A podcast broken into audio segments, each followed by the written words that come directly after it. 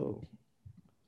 Welcome back to Off the Cuff. I am your host, Danny Lopriori. I am joined by a writer, a wellness coach, a therapist, and a mental health educator. Let's welcome Minaa B to the show. Minaa, thank you so much for coming on the show.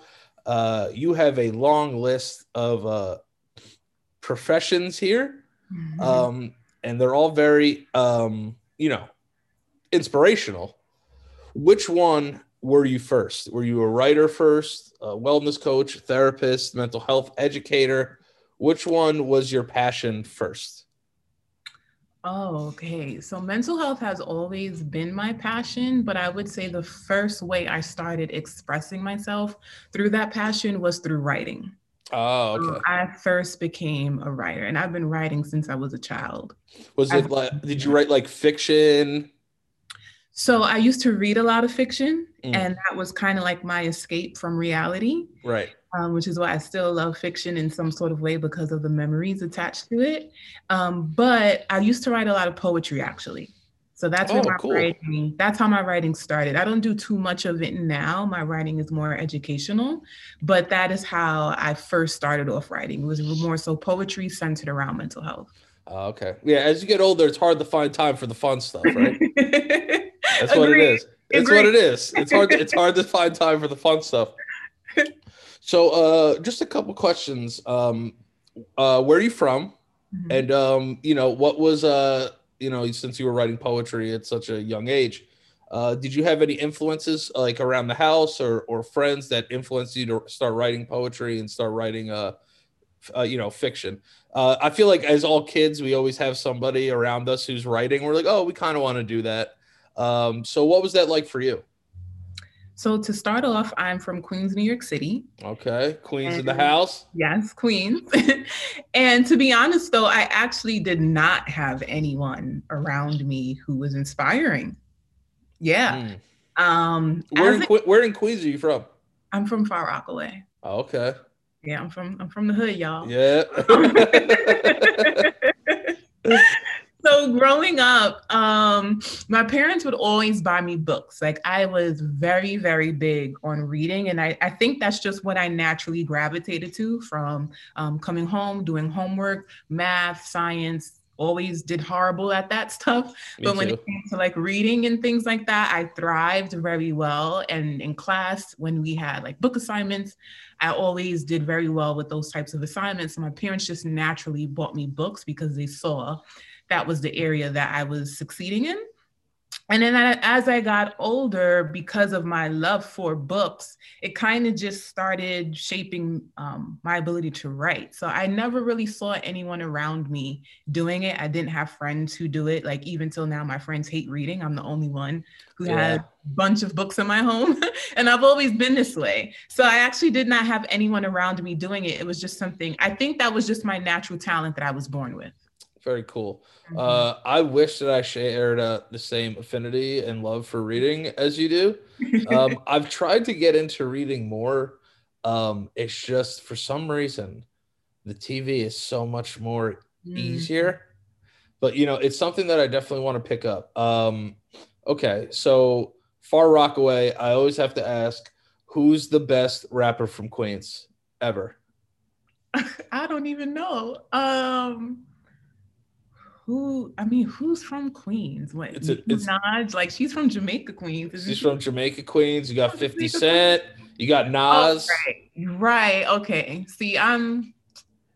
Ah, man, you want me to choose between these people? Yeah, And you're gonna I have to. if if we're gonna put these three, if we're gonna choose from these three, it has to be Nas. It has to be Nas. It has to be Nas. As big of a poet as there is.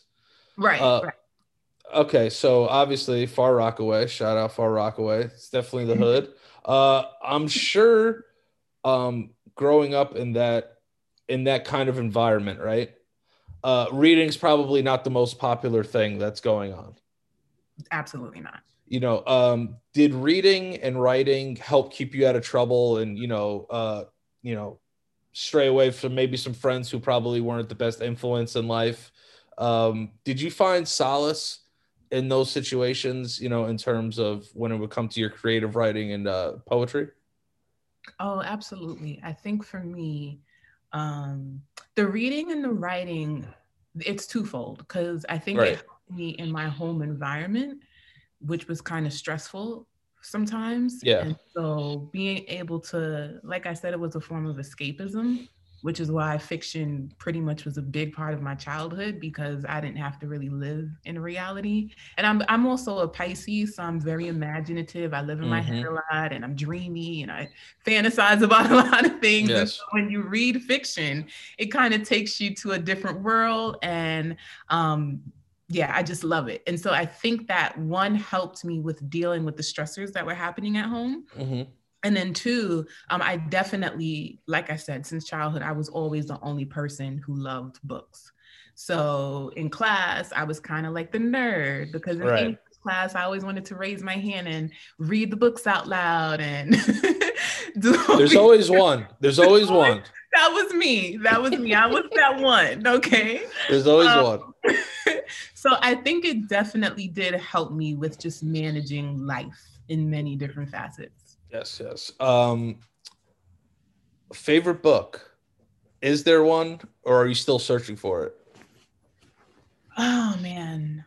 Okay. One of my favorite books is East of Eden by John Steinbeck. And mm. I don't even know how to put to words why it's my favorite book, but I just think the imagery around it, uh, the writing style is very unique to me, but that's also very old fashioned. I think one of my newest uh, favorite authors is Brit Bennett, and she Brit wrote Bennett. Mothers, and she also wrote a book called The Vanishing Half.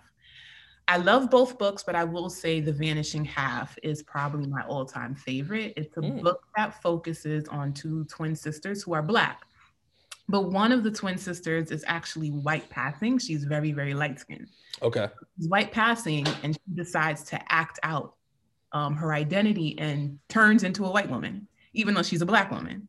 And she succeeds at it.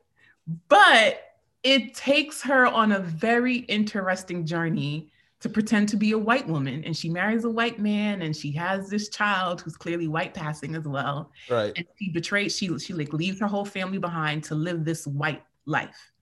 Um and the whole book is about internalized racism. It's about i mean internalized oppression. I don't really like to say racism but it's about internalized oppression.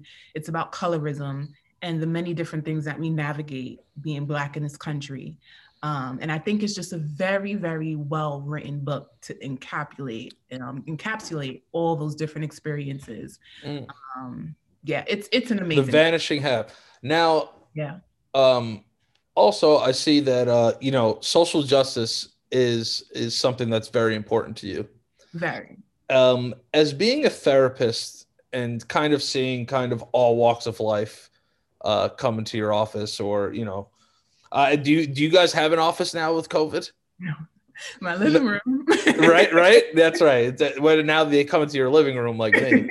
Um, does I've always wanted to ask, as a therapist, does personal um, belief and personal um, morals do they get tested a lot when you when you are a therapist? Um, absolutely. You know, this work is about we all have biases. Right. A therapist does not just erase their biases just because they're a therapist. Right. Which is why a therapist who is trying to practice ethically normally has a supervisor who they mm. go to talk to about these biases or triggers or things that are coming up for them, but they also normally have a therapist as well. Oh, really? Yeah, that's very common. And it's interesting how some people are like turned off by that idea. No, I think that's great. It's yes, that's yeah. really sign of a healthy therapist, someone who is actually actively in therapy and someone who actively seeks out supervision to get feedback on their clients. And of course, those mm. things remain confidential. Right. Um, but that is the work of therapists can't do this work alone. So um, it's really important to recognize that sometimes those those biases and those things do get provoked you know, but it's our responsibility to check those things, right? I feel right. like that's the difference. Um, I might find myself getting provoked by something and I can't necessarily take it out on my client. Right. That's work I have to now do in my own private time and say, what was the trigger? What came up for me? What are some things that maybe I'm still trying to process about these types of scenarios so mm. that I can then better help my client without this feeling interrupting our sessions, you know? And that's yes. what this work is like. See, you know, I'm an Aquarius. Mm-hmm. So I think it would be very difficult for me to be a therapist because I would turn every every session into my own therapy session. That's the problem. Now, obviously, you know, it's it's a case by case, you know, s- situation. Um, but you know, when I first was in therapy, you know, it took me a couple of therapists. Uh, I call it, I've called it therapist shopping. Mm-hmm. Um, to find the right fit. Um, ego wise, if it doesn't work out with between you and a client, do you say you know this is more of like the client's fault or not not fault but this is more the client's a decision or maybe there's something that i could work on you know because a lot of people they get their degrees and that's about it but there's a lot of continuing education obviously that goes on um, when it comes to certain situations like that, when it's just not a fit, um, how do you move forward with something like that in terms of being, uh, you know, obviously a licensed therapist? What goes through your mind when it's just like, you know, it's just not a good fit? Because that happens a lot. A lot of people ask me, um, you know, I've went to multiple therapists. Uh, you know, they just I just haven't found the right fit yet. Yeah. Um, just if you could speak to what it's like to deal with so many clients and then also just have some of them, you know, not be a perfect fit for you or if it's not a perfect fit for them. And would you recommend that it's not a perfect fit before even the client can see it? Oh, yes, absolutely. So, to talk about it from my perspective, um, I have to know it's very important for a therapist to know what their limits are. Okay. We generally are not trained in every specific issue in life. There are therapists who they specialize, for example, in eating disorders, and that's mm. it there are therapists. For me my my specialty is in depression and anxiety and i also touch upon childhood and racial trauma right? You know there are therapists who deal with uh, personality disorders maybe clients who are borderline maybe clients who have bipolar disorder. Mm. um, may, there are some therapists who specifically only want to work with people in the addiction field. So every therapist has their own unique specialty and i think that's important because we can't take on every issue and it's important for me to know know what I just don't know and what I don't have further training on. And it would be a disservice to a client who has a specific need that I don't have any knowledge around. Or even if I have some brief information on it, I might find that, you know what, I don't think that I can help you in this area. And I'd rather refer you to someone who I know they specialize yes. in this particular issue. So if someone comes to me, for example, for an eating disorder, I would not work with them. Okay. You know, um, now on the other side, if you are, and just to add to that too, I don't take it personally, right? right. Um, I have to know what my limits are. That's healthy. That's me setting a boundary. Yes. Um, now, on the other side, I might have a client who I feel like I do work well, I can work well with, and I might feel like we are able to do good work, but they might find that I'm not good, a good fit for them. And it could be for a variety of reasons, right? Um, if they want to share that feedback with me, I take it and I don't take it personally, right? Because at the end of the day, I know that I can't be the right therapist for every client. Right. right. And I want my clients to find their own agency and autonomy. And I think that that's empowering when a client can say to me, I actually don't think we're a good vibe together. Okay, great. So find your person. Right. That's what this work is about. Because if you don't think we're a great fit and you're scared to tell me and we continue to move, there's going to be resistance in the room. And mm. I'm going to see it right? And so yes. I'm going to have to be doing the work to try to get to it. And I'd rather my client share upfront, like, this is what's going on for me. And I don't think we're a great fit.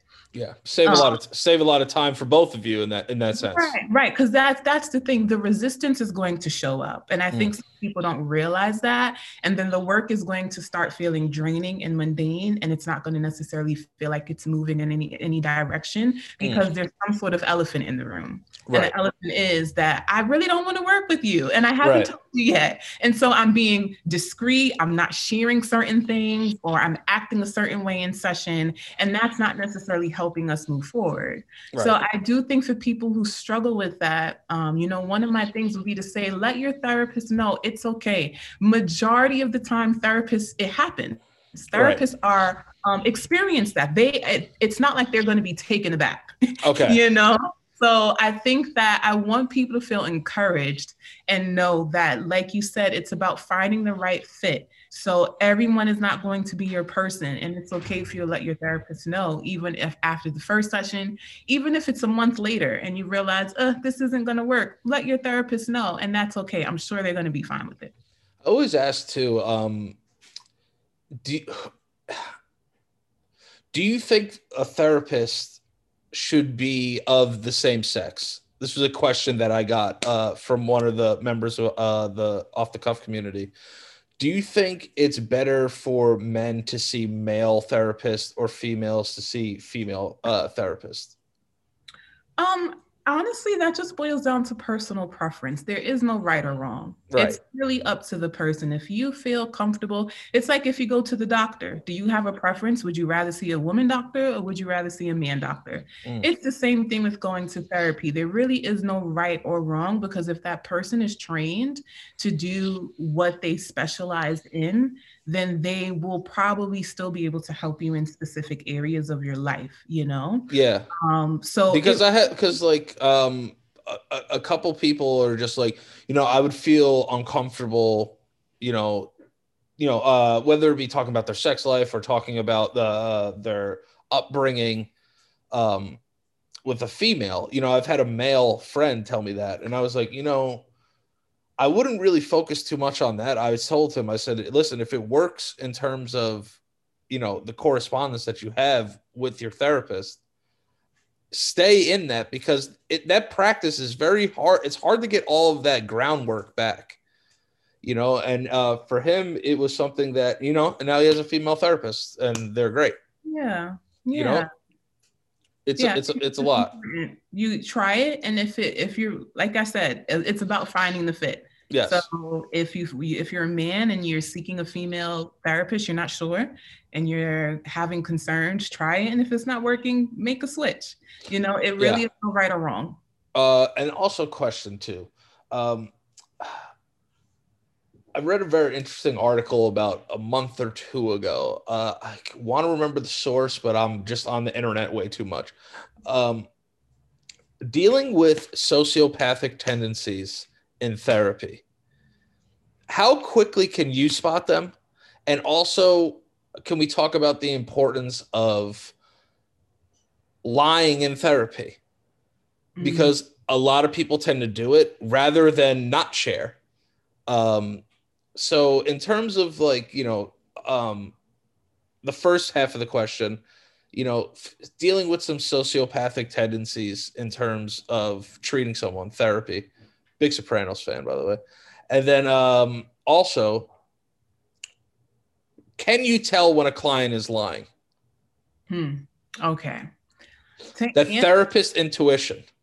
Right, right, right. So the first part, I will have to say that I have not necessarily had that experience. Mm-hmm. Um, so I don't know how much knowledge I can say I can give to that question. You know, um, right. A lot of the clients that I work with are clients who are self-paying and they're seeking some sort of treatment for themselves. And so they're in a different, they're in a particular life stage. Right. We'll have to say I haven't had those experiences, right? So I want to be mindful of what I can share. Right, for um, sure. But to answer the second part of that question, yes, I can always often tell um, when a client is lying. And that is because I listen right? And generally, right. when people lie, there's gaps in their stories. There's there's something right. that's not adding up. And when you meet with the client multiple, normally I meet with my clients once a week. Okay. Um, and when you're meeting with someone often, sometimes they don't really remember what they share, right? They, they Yeah. remember pieces of it. As a therapist, though, I, I I tend to remember lots of what we talk about. Oh, I'm, I'm sure. Yeah. Right, you know, and so generally I do find, well, last week you said this and this week you're saying that. Mm. So let's kind of let's readdress that because 2 weeks ago you were here and you were saying that and so sometimes I kind of have to do that type of work to let people Ah. know that you know, I hear what you're saying in the moment, but let's go back to 3 weeks ago. So Right. you're thinking in the present and I'm thinking about this whole cycle. Um, so that helps with one recognizing certain things. Two, um, I often find that in the very beginning sessions, there's generally a lot of hesitation, Right. or like when you ask a, a person a question and they uh, respond by uh, giving the giving you the question back instead of being direct. Yeah. So it's like, okay, yes, that is what I asked you, and then you're asking again, and so let let's unpack that. Right. Why are you asking me this question when you clearly heard what I asked you, right? Yes. And Yes. generally, it's because they're think they're trying to give themselves time to think about what they want to say. Yeah. I've been guilty of that. Right, Yeah. right. I'm sure we all have done that, right? Uh, so uh, what was your mom like? I'm like, well, what was your mom like? right, Give me a couple minutes. Give me a couple minutes. right. Let me think about what I want to tell you. So I find that those are generally clear signs.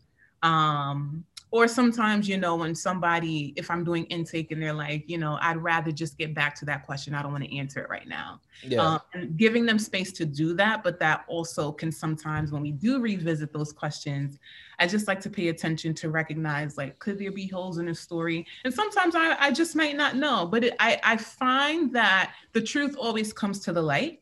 Um, because as I said, if the client is continuing to show up, there's going to be things that they say and there's going to be actions that they do that just don't add up. And so therefore you start to realize something's not connecting here. Right. And then also as, you know, as a therapist, can you be confrontational in, in those situations or do you have to just try and unravel it from like a like a different type of uh, you know, different angle or different approach? Or is it, you know, okay to be like, listen, like I know you're not telling the truth here.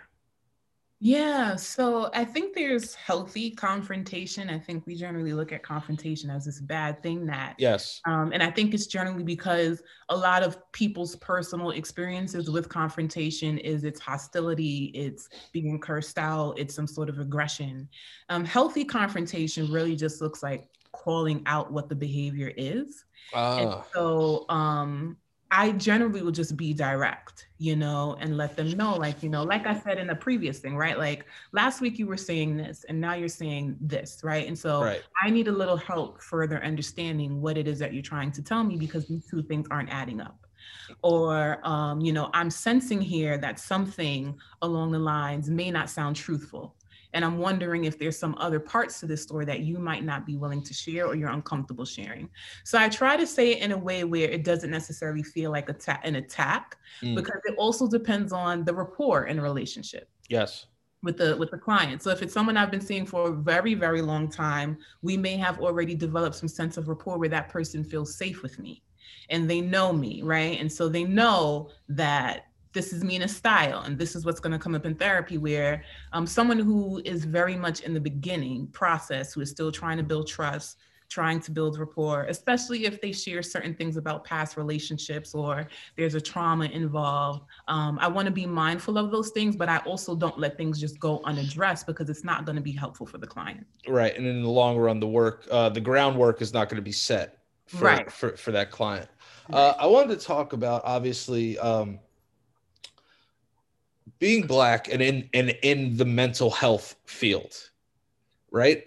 Um, can you just talk about how overlooked mental health is in in the black community, and have you seen it change throughout maybe the last couple of years in terms of people actually seeking help, especially those from black communities? You know, um, I remember like obviously there's a lot of statistics that come out that there's a there's a lot of mental illness or you know um, mental health issues uh, in lower income neighborhoods um, and but also primarily with the African American community. Um, what do you think can obviously change that number for the better? And have you seen just in your personal um, a more uh, a focus from uh, you know the black community in terms of uh, utilities to actually get the help.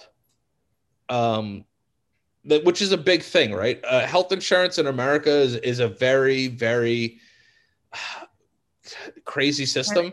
You know it, it, it, it's it's not really set up that great especially for people that don't make money um, and come from communities where they're just you know impoverished let's just be honest um, have you seen an uptick in the positive uh, amongst the black community in terms when it comes to seeking out therapy and actually following through with therapy mm-hmm. yeah so, to start with the first portion of the question, um, there is a big stigma. I, I, I, would say over time, the stigma has lessened and it's decreased from my ex- personal experiences and from the things that I see. But I think what's important for people to recognize about the stigma that has been upheld so long in the Black community around mental health is that therapy is tied to the health industry in many different ways. And Black people from our history in this country do not have positive experiences when it comes to the medical industry.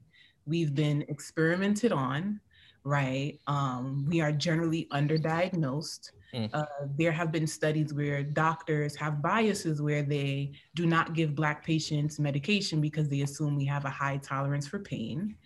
Um, as we see, Black women are three to four times more likely to die during childbirth for many different reasons. And a lot of that has to do with doctors not listening to Black women and their pain. Um, so, in many ways, therapy was not necessarily designed for the enhancement of Black human beings. Oh. So, when you create a system, right? Yeah. You experiment on people where you dehumanize people and then you're like, hey, we're here to help you, those people are going to have some pushback. Mm. And I think the stigma in the Black community has been, mis- has been miscommunicated as a form of Black people being uneducated when really there's a lot of validity behind why that stigma exists in the first place. Yeah, I see. I never knew that. I, I always just thought that, you know, obviously you know, America's got some bad history. And then also, but oh, you know, it's everything's just so unaffordable. Right. Right. You know, especially especially for lower income families. Um, you know, I've seen people that go, you know, they go to the emergency room for an emergency and they and they have a fifty thousand dollar bill. Like you said, it's tied to the health industry. So now they see that they're like, oh man, I, I can't afford that. Right.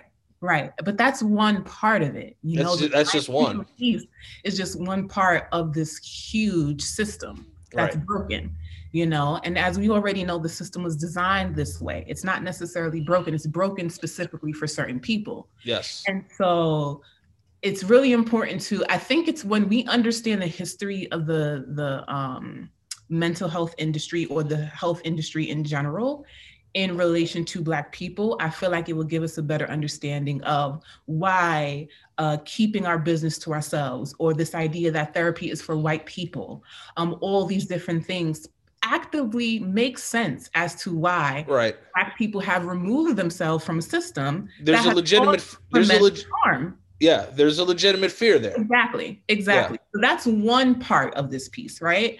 Now we take in the things you're addressing here with like accessibility Right. So I come from Far Rockaway. I live in the hood. Ask me how these clinics run. They're horrible. Right. I can just be straight up honest. And right? the, most of the times, the people there are like, you know, you know, listen, being a doctor and, and it's it's a very admirable job, but it's like I understand if they have to see like 700 people a day, people aren't going to get the best care. Right. And that patients who studies have shown that when a client um, is matched one with a therapist who looks like them. And they are matched with a therapist who is culturally competent, empathetic, nurturing. That helps with that client receiving a high level of care. Uh, and I'm ah. sure that spreads out to the medical industry as a whole, not just in therapy.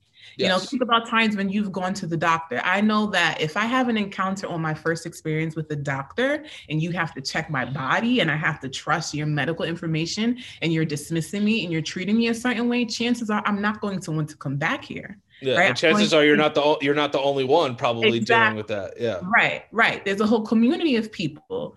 And so there are many different facets that's happening within a black community where even like you said, healthcare is tied to our jobs right? Mm-hmm. If we are unemployed, we generally don't have medical insurance. And then if you are unemployed and you get Medicaid or Medicare, um, those the services attached to that are not necessarily always the best. We have to be honest about that. Yeah, they're we not have good. Honest and say that there's a quality attached to certain things, and it's always not the best quality attached to people attached to things for people who are in poverty. Yeah, and I, you know, it's it's it's one of those things where you know my parents were great.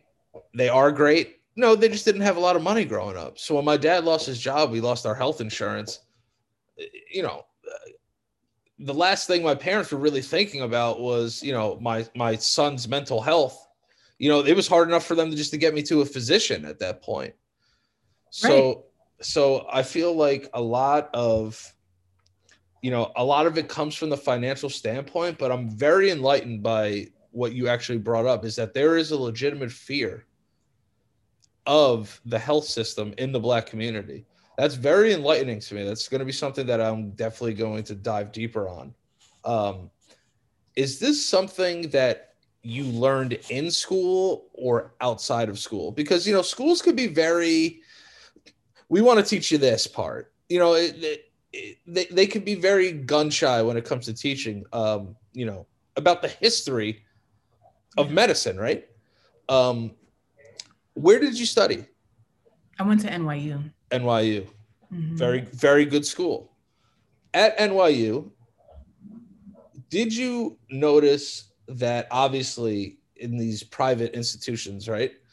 Um, uh, there's a very, like you said, what what health is built on, and the history college is a very racist place at times. I'm not saying all colleges are racist, but you know, a lot of these names on these buildings are white guys who don't have the best history.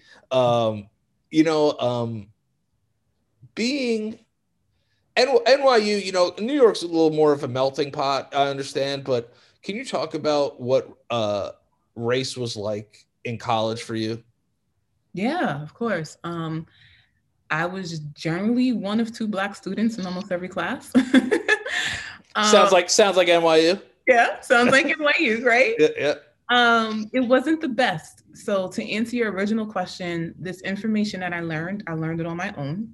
Right. This is my own research, my See? own um, interest in my own people, in my community, and just having a better understanding of the disparities people um, who are Black and Brown face. And so this mm-hmm. is information I had to learn on my own.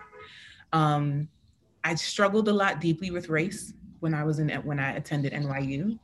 Um, I found myself in positions where I had to do a lot of educating as a Black student to white students in the classroom and yes. white professors um, who were letting certain things or statements slide that I just was like, this is coming out of the mouth of someone who said their career goal is to work with at risk Black youth and you think this is an appropriate thing.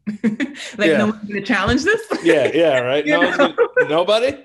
No one's gonna challenge this.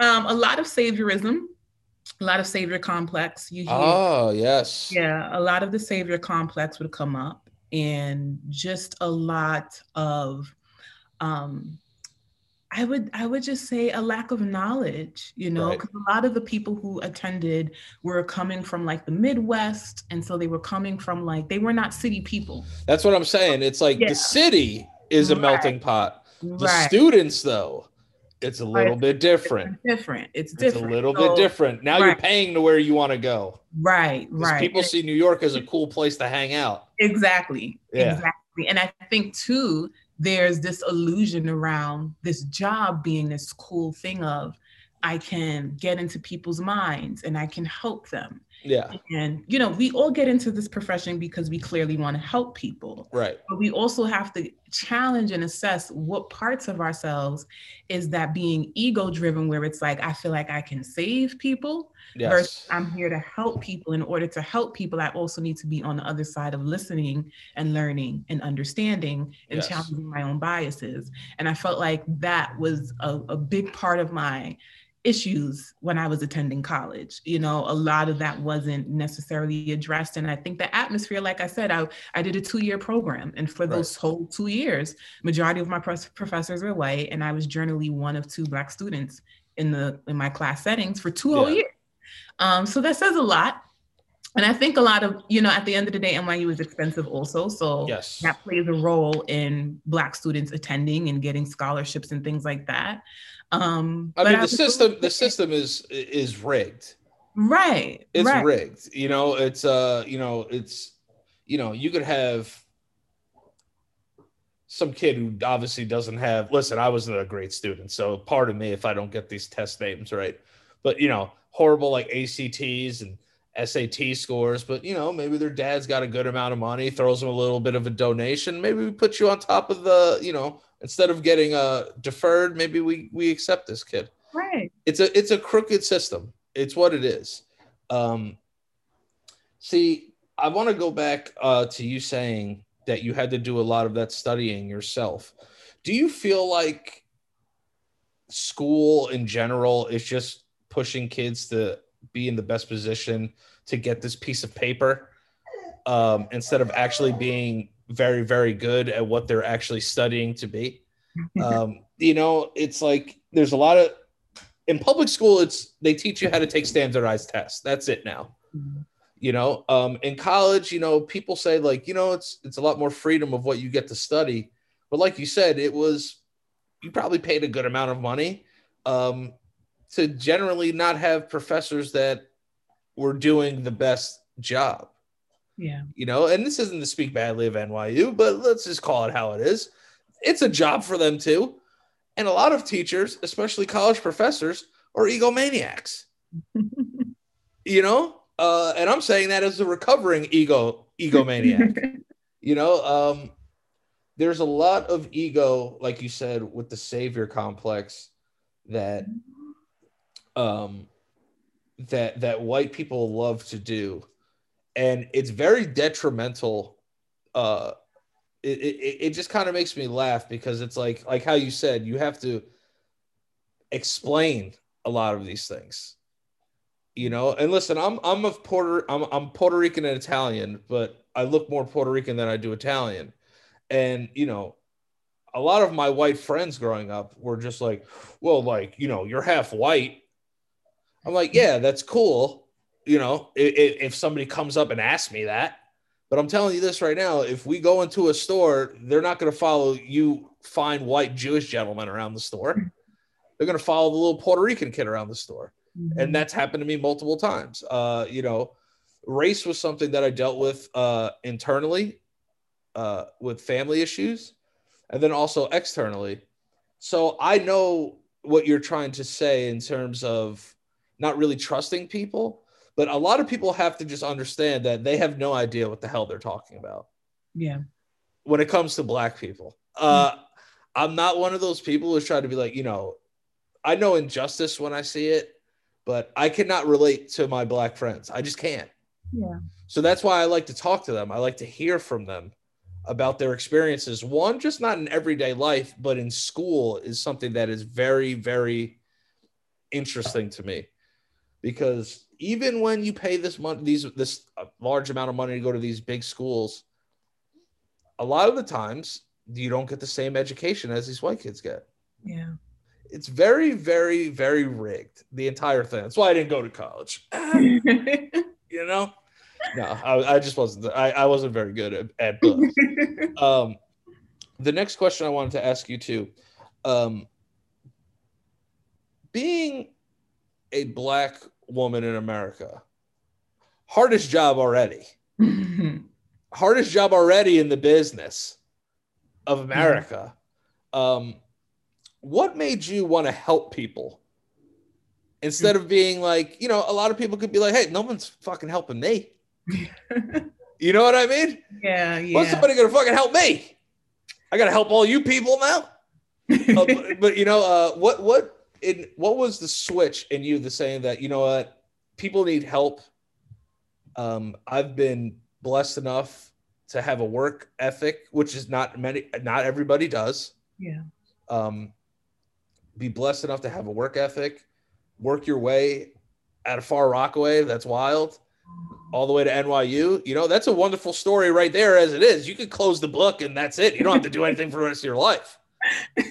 You know what I mean? You go far rock far Rockaway to NYU, that's it. The movie's Yeah. over. yeah. Um, Thank you. You know what I mean? What after that was like, you know what? I was blessed enough to have this in my life because I do believe it's a blessing to be able to come from these bad uh these bad neighborhoods and make it to, you know, doing the, something that you really want to do with your life. When did you know that this was something that you wanted to do with your life? So I actually knew from very young. Um, and when I say young, maybe like back in middle school to high school. Uh, you're one of Uh, those, huh? yeah, actually, actually knew what you wanted to do. I, I kind of knew from early on. You guys are the worst. I'm I'm that kid. I was that kid. Teacher's pet knew what they wanted to do with the rest of their life. Man. I was that kid. Um, I had multiple things, of course, but this was always on my list. Right. Um, you know, at one point, I uh, wanted to open a bakery and I wanted to be in the fashion industry. And I was like, I also wanted to be in mental health. And the reason why I wanted to be in mental health is because for a very long time, I knew something was off with me, Mm. but I did not know what it was. You and me both, Um, baby. Yeah.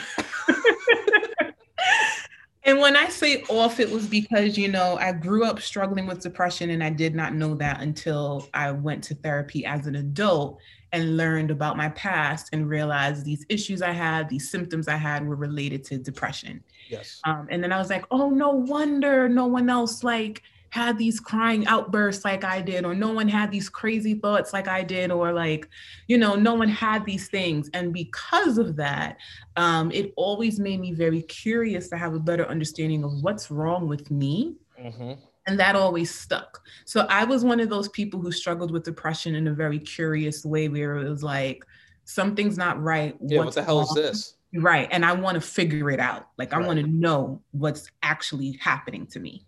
Um, but at the time, I didn't know there was a word for it. But I just knew my friends aren't don't relate, and I knew naturally in my body that this just wasn't how life was supposed to be because of the thoughts that I had. I had Yes. self harming thoughts. I had a lot of struggles, and I was just like, there can't. It, there's no way this is what life is supposed to be like. There's no way this is what the feeling is supposed to be, and that's kind of how I always uh, managed my depression growing up.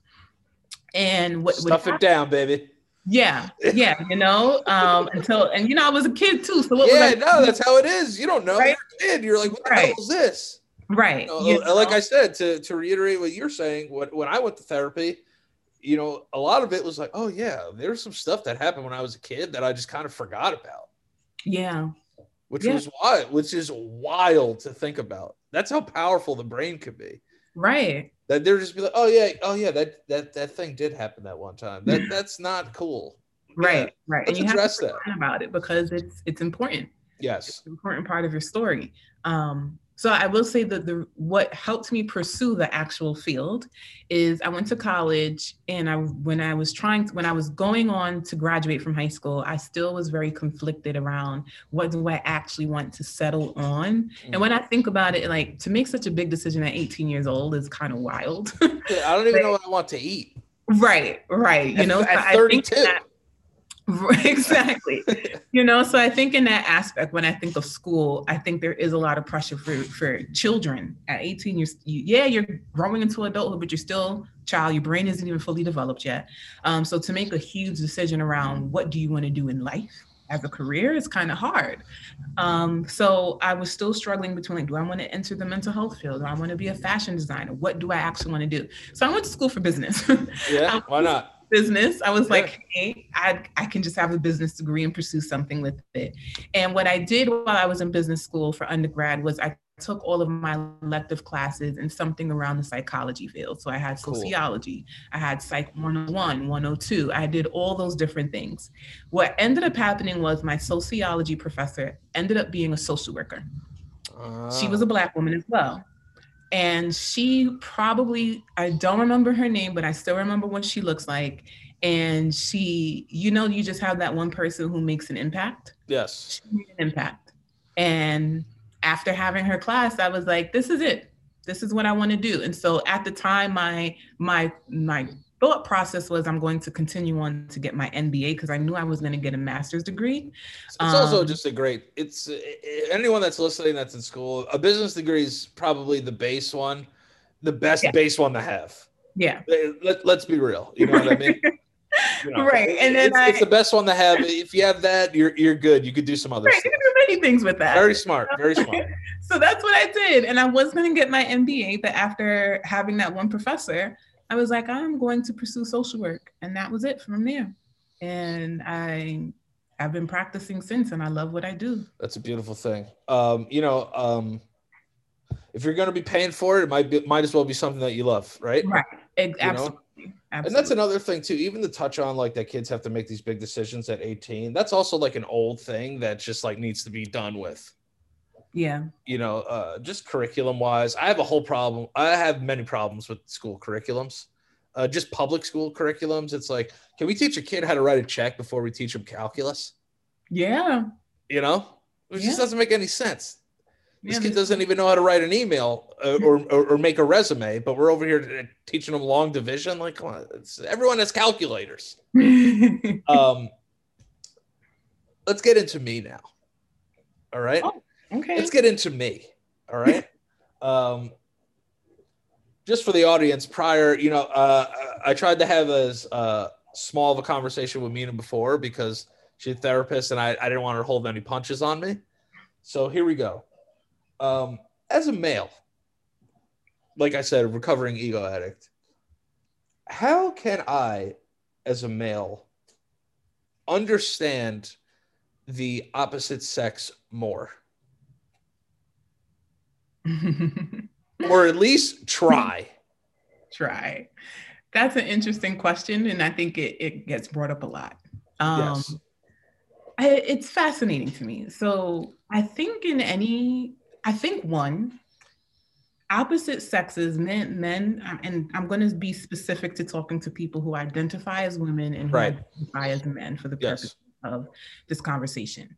Um, I think there is some sort of generic rule or idea that we all operate one specific way. So all men operate this way, right. and then all women operate this way. And so we want to figure out.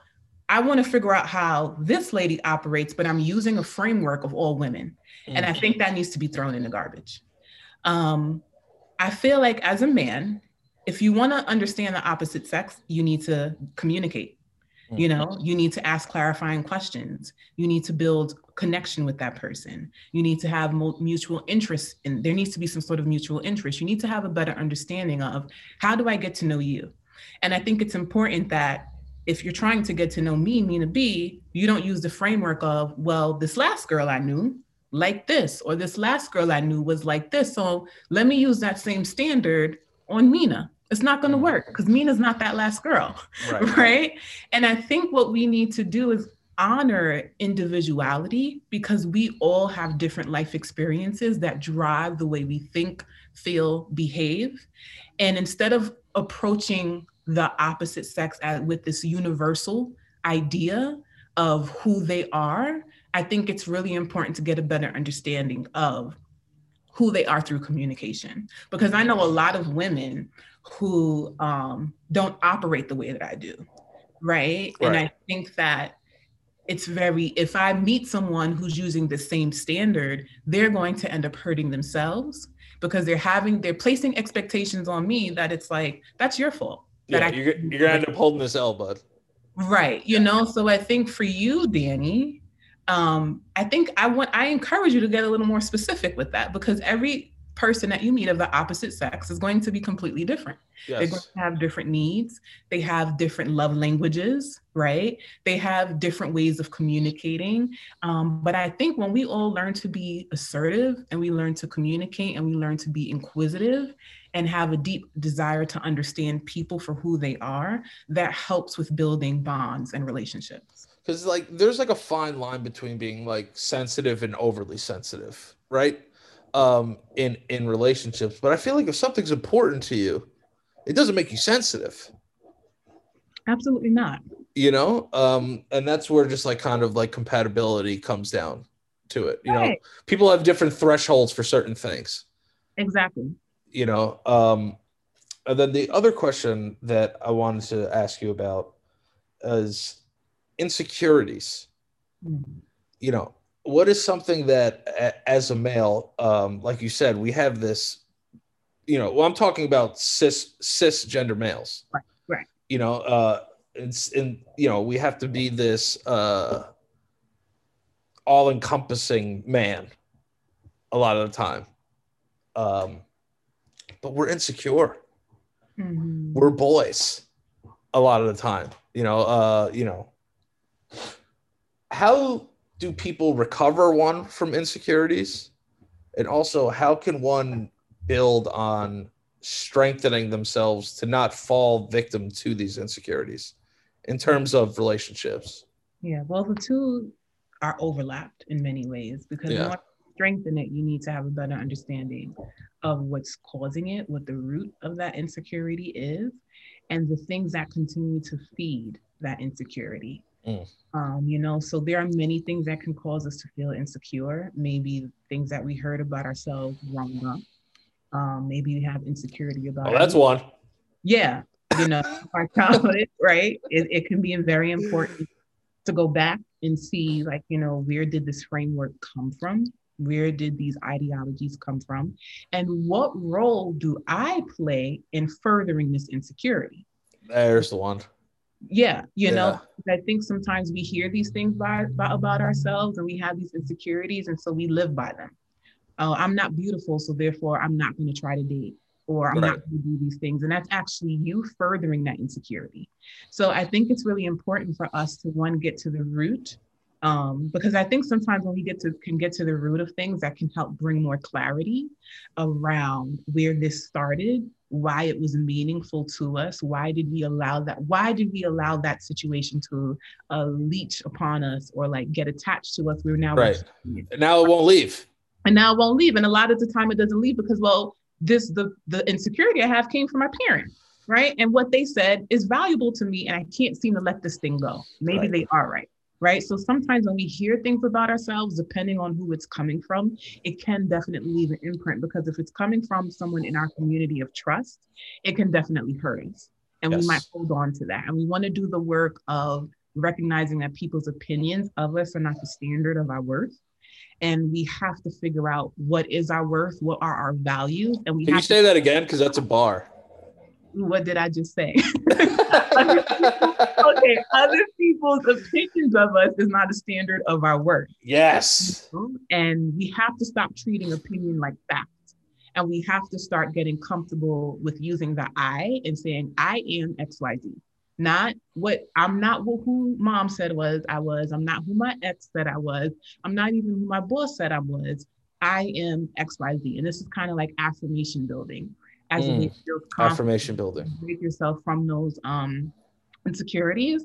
But outside of saying the i am you have to live it out. You have yes. to well that was le- leading yeah. into my next question. Um can you explain and also hammer home that there's a lot of homework when it comes to therapy? And it shouldn't scare you but it, there's a lot of homework after you leave the office. It's an ongoing thing that a lot of people I feel like don't know about, they don't understand, and they don't realize like after I leave uh, Minaa's office, I have to practice these things. Yeah. There's practice. Um, so can you kind of, you know, for uh, us us non uh, you know licensed therapists, uh, I like to feel like I am a therapist, but I am no way a licensed therapist. Uh, how extreme and how important is the homework when it comes to therapy? It's very important. Very, very important. It's just as equally as important as having your session, to be honest. Mm. Um, you know, I'll, I'll talk from my own perspective of how I do my client centered work. I always let my clients know that my work is here to empower them and to help them build practices so that they have the tools when they're outside of my office. Mm. We only see each other once a week, and I want you to be able to lean on yourself and others for support, um, even when you're not directly seeing me. Coping mechanisms. do that, right? In order to do that, you have to be willing to do the homework that you learn. That the things that you learn in session and the homework that I give, this is to help move your life further. Yeah. You know, um, yeah. people attend therapy you know therapy can be short term for people and it can be long term for people. It depends on their needs and their desires. But i really my work is really rooted in helping people feel empowered and know that even outside of the therapy room there are ways that you can cope and there are ways that you can manage these difficult feelings that you're having. And i think what happens is we want to heal but we don't want to do the work. We yes. I think a lot of people think healing is just talking if I talk about my problems, my problems will go away. But there's action that needs to be yeah. um, involved. You can talk about the things that have happened to you and you can talk about the, the lived experiences that you have. But there's also a huge form of behavioral activation that has to go along with it. So if you're just going to talk all day, um, maybe you're just looking to talk to a friend. Right. Um, and you know it's really important and this is why i'm very transparent with my clients to let them know this is what you can expect from me. This is how i navigate therapy. There are going to be things that you that i assign to you and if you don't do it i, I want to address what came up for you. This right. is not like i am going to uh, you know scold you for not doing these exercises but i think it's really important for you to see um, what's coming up for you that's stopping you from doing these things and how you might be standing in your own way sometimes times. And a part of this is helping you be responsible over yourself. Mm. So, yeah, I just think that it's very important for homework to be given. And I think it's equally important for that homework to be done. Awesome. Um, another question that I always ask, and I get it all the time from people uh, in my DMs because they know that I'm obviously a mental health advocate, and you know, um, you know, I struggle with very bad panic disorder, anxiety, and uh, I'm bipolar type two. So you know, I I I deal with some stuff, mm-hmm. but you know, um, a lot of people that I talk to, like to go back to what we were talking about, have a hard time finding the resources. Mm. You know, I know this is a state by state usual thing, but but is there a place where people can start the process of you know, fi- possibly finding an affordable therapist or finding, uh, you know, for me, I had to go to the emergency room and be like, hey, listen, I need to talk to somebody. Mm-hmm. You know, I don't recommend that, but I'm just saying that's the extreme that I had to go to because I didn't have health insurance at the time, you know, when I was having a nervous breakdown. Um, is not exactly like a, a landing page or anything, but what do you think is the necessary step for people that are seeking mental health, but they're afraid that they can't afford it or, you know, they don't have a, a network in place for them. Yeah. Um, so it, it's very multi-layered. So one, there is a landing page, right? I think Googling these resources are very important. We don't really know what's available to us until we search for it. You yes. know, that's the hard part. Um, so I think one, if you are seeking some sort of services and you don't know where to look, the first place to look really is searching for it, research. Mother Google. Go and go to Google, type in your zip code, look for uh, mental health clinics near me. Um, we have the standard uh, search engines like Psychology Today. Um, well actually let me start start from the beginning right let me reframe yeah. so that to to give people a step by step so let's talk about people who uh, let's say they have insurance mm-hmm. or they have the they have some sort of financial resources you can go directly to therapy search engines like psychology today betterhelp.com therapy for black girls and when you go on these search engines there's an option for you to choose the health insurance panel that you already have and so that's a great way to search. You type in your zip code, type mm-hmm. in your health insurance, and boom, you have a list of people that you can look through. Then, if you are not using health insurance, but you do have some sort of financial resources, set a budget. Now, share a therapy session can range from $100 up to $300 or even more. And it's all vary state by state, right. type of clinician, all those types of things. So I think it's important to assess your finances and ask yourself for an hour of my time each week. And this is very important to me. I need it for my mental health. How much money am I willing to spend on myself? This is a mm. personal investment, right? And so let's say you find that number go on again go on these websites and these people have their fees associated on their website one of the things that you can do if you say you find someone and they're like they look like they might be a great fit but they're kind of out of my scope see if they offer a sliding scale mm. a sliding scale is when a therapist offers a reduced rate for people who have certain financial needs. They may not even have a job because some therapists allocate scholarships so that they can fund free sessions for certain people or even have lower cost sessions. So look mm. for a sliding scale option. Now, let's say you don't have those resources, those financial resources at all. SAMHSA.gov, which is spelled S A M S H A.gov, is for all states. And you can just type in your zip code and it'll show you the clinics that are in your zip code. So it doesn't matter what state you're in, as long as you're in America, you can utilize that website, type in your zip code, and it'll show you free mental health clinics to give you more information about mental health clinics because I don't think people realize that clinics you can be serviced for free. So there's a lot of push for free therapy, but there are actually clinics that give free therapy mm. um, because these clinics run off of grants by their city, by this whatever state they in. The city gives them grants so that they can afford to serve people in their area. Now, of course, sometimes these clinics are at capacity. We talked about clinics earlier. Right. Sometimes, you know, it depends on the clinic, but give it a try. Um, another thing to know about clinics is because they're funded by the state, they also service people who are undocumented. That's very important as well because if oh. you're undocumented, you probably can only pay out of pocket if you yes. want to go to therapy, right? Yeah. So if you're undocumented and you don't have the financial resources, it's best for you to look for a clinic in your neighborhood or see if that therapist is will has a scholarship that services people who are undocumented who don't have to pay. So those are some ways to look, but as I said, research is always just going to be the thing because hey, who who knows what's in the neighborhood, right? Yeah, you don't you don't know what's out there until you look, really. Right. Right. So I would say that. And my last thing, too, to add to that is therapy groups don't get the amount of recognition that they deserve because peer support and group support is very vital. Yes. For people who struggle with like addiction or anxiety or things like that. So I encourage people to look for um, on these websites, look to see if there's a support group, um, a therapist led support group, because support groups are generally cheaper than a one on one session. So if you are struggling and you feel like you do want one on one, but you can't afford it, nothing else is coming up for you, I do encourage people to look for therapists who are leading groups because those groups are generally cheaper. Minaa dropping heavy bars. hey, look, I, I, I hope you know you're going to help so many people with what you just said. I hope so. I hope you, so. you will. Trust me. Trust me. And, um, you know, even personal friends that are very close to me, I'm going to let them know about what you said and it's going to help them out too. So I appreciate it. Thank you so yeah, much. That's awesome. Um, like two or three more questions. You okay? Yeah. yeah okay. All right. All right. So I'll, I'll, get them out. I know you're way busier than I am. I'll tell you that.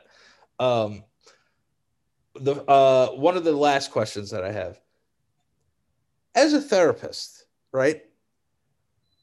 When it comes to dating for you, is there a big psychoanalyzation that's going on? Honestly, not at all. No? Uh, wow.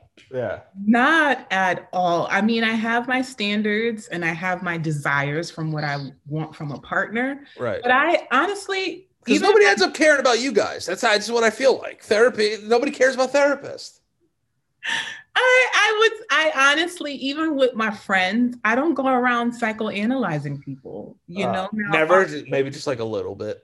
I- okay, like depending on like, you know what it is. If my friends, for example, are coming to me and they're like, "I Relationship need your advice. input," right? I really need your input. Then I'm like, okay, let me turn on my psychoanalysis here because this is what's naturally. Co- I mean, also a lot of this work is intuition work, right? Yes. Um, and so they Can, are. can, can you elaborate on like what that means, just so for the, for the listeners so what and, that and me?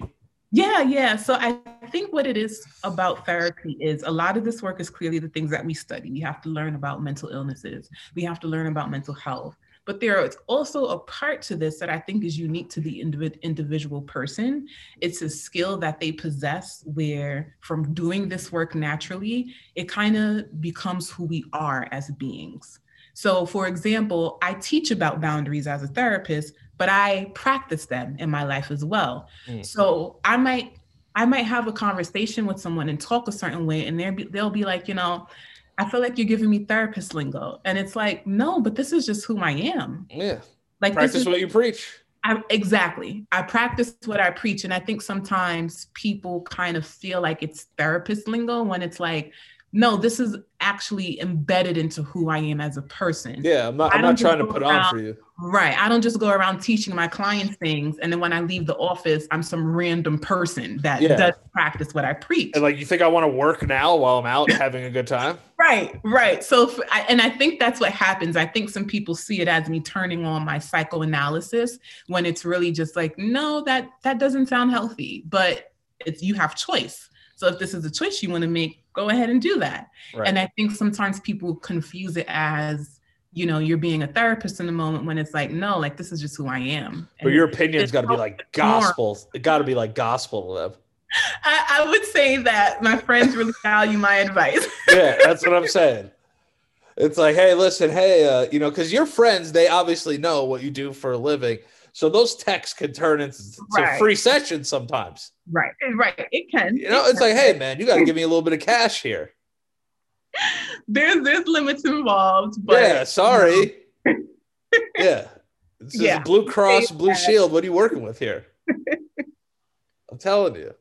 That's that's why it's like for you, it's like um I'm happy that you have a a kind of offense uh because I feel like that would drive me insane. I already psychoanalyze people all day and I don't know anything. Yeah, yeah. You I know, have a sense. yeah yeah see that's that's the ability though of what makes a very good therapist yeah. is being able to not judge but you still kind of have to at the same time because you want the person's best you have the person's best interest and like you said it's not it's in a non-confrontational way you're helping build coping mechanisms but you have to be truthful right, right. yeah It's a it's a form of healthy judgment. I think we all engage yes um, judgment in some sort of way, but we want to make sure it's healthy judgment and not necessarily biased or confrontational judgment. and that I, I think that's what a lot of people in relationships have a hard time with as Yeah. well Yeah. are, are healthy judgments. Um, How can you have healthier judgments in a relationship? Yeah. I think one, it's less about making assumptions about people and being communicative and assertive, right? Um, and it's also about being a willingness to confront difficult things and have hard conversations. A lot of people don't know how to have hard, hard conversations. So their judgment generally comes off as confront difficult, negative confrontation, Yes. you know, and it's fueled by some sort of emotion. It's And there's like a there's a tonality there that gets a little you know, right so therefore it does come off feeling harsh it comes off feeling confrontational in a negative way um, and i think when people can learn to recognize that we all have feelings and our feelings are valid but we don't have to act out our feelings and we don't have to let our feelings drive how we communicate or how we engage with people that's important yeah. you know because we all might get triggered by certain things that our partners do or our friends do but in order to engage in healthy conversations we have to like learn to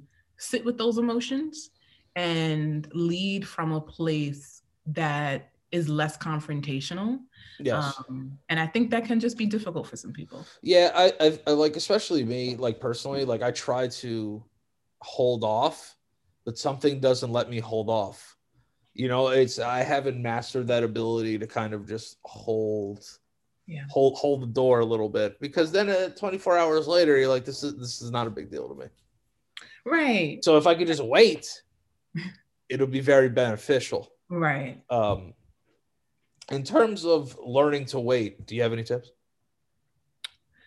Oh, this takes practice. I But. I will say, I, I, and I, yeah, it Yeah, takes yeah. practice, and I want people to know that because I think Yes. sometimes people like, how do I do this thing? And he tried it for a week, and it's like it's not working, so I gave Yes. up. Nothing So here is going to be a quick effort? fix, people.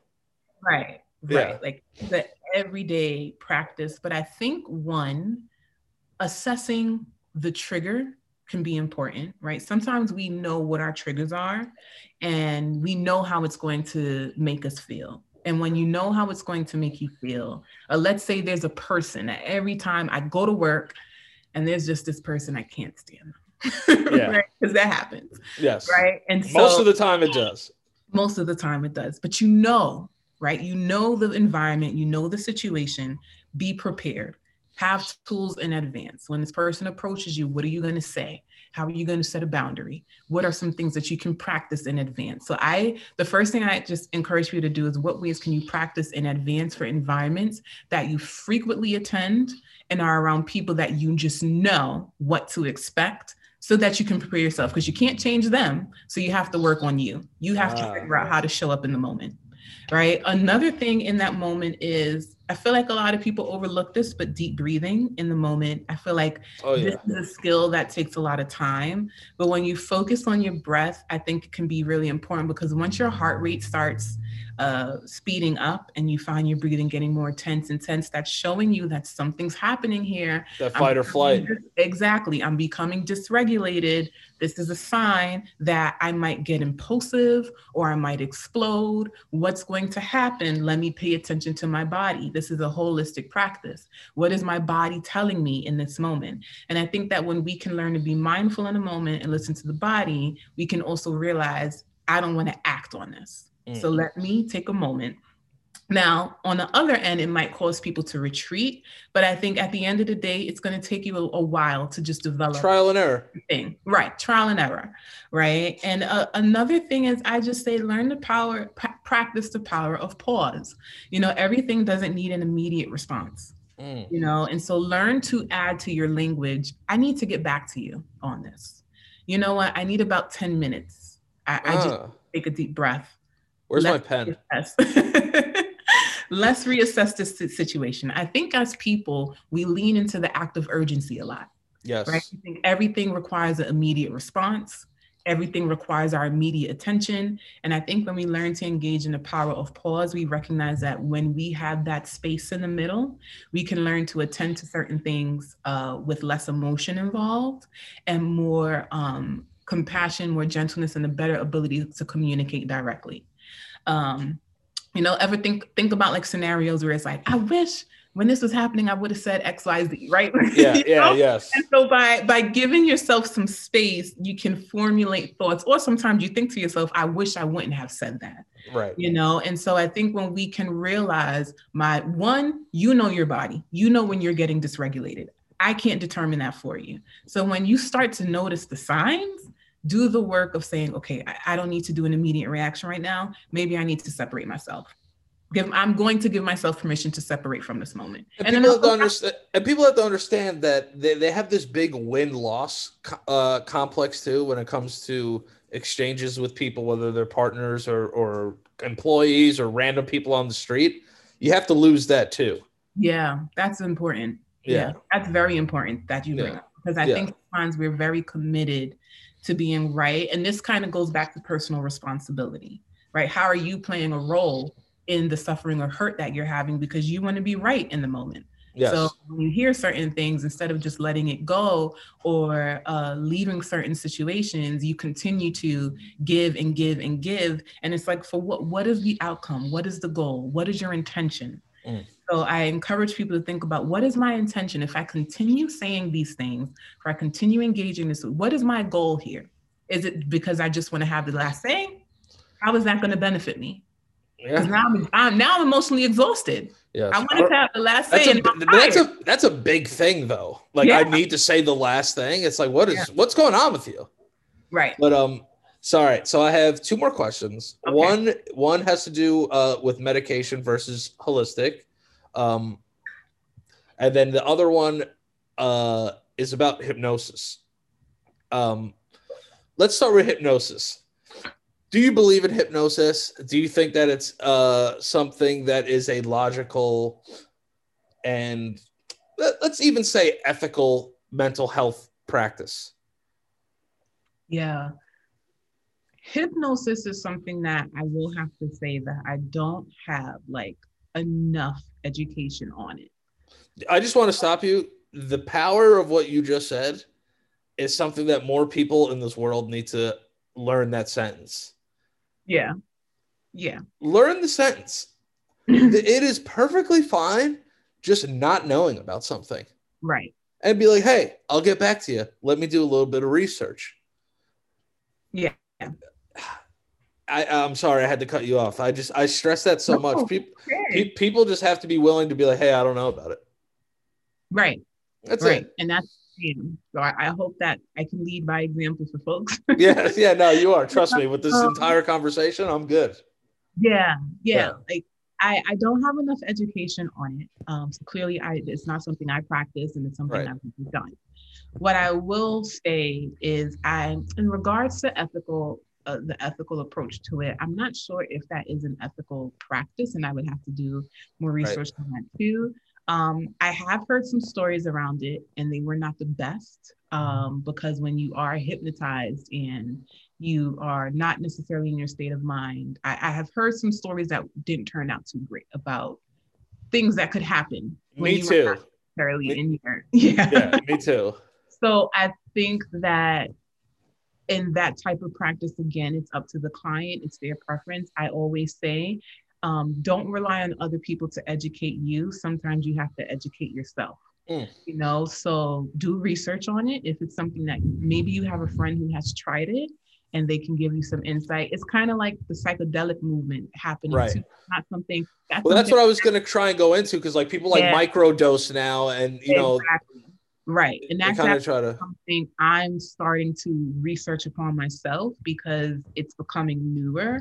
Um, and I, I don't know too much information around it. And so I, I would love to be able to inform clients and have a better understanding of like pros and cons that I can share with them. But the same way I have to do research on it and using the, I'm sure we all have the same engine, search engine, right? Yeah, yeah, we all do. Right. Mother So I- Google's I- always there. Right. And I, I want to empower people to know that you can educate yourself in the process too. Like just because I'm a licensed therapist doesn't mean I'm a know-it-all. Right. So I, I think it's just really important for you to feel comfortable with whatever practice you engage in. But before engaging in it, I do think it's important to just have research behind it so you can know what you're getting into. Yeah, because a lot of people tie it to like meditation at the same time, but like, Right.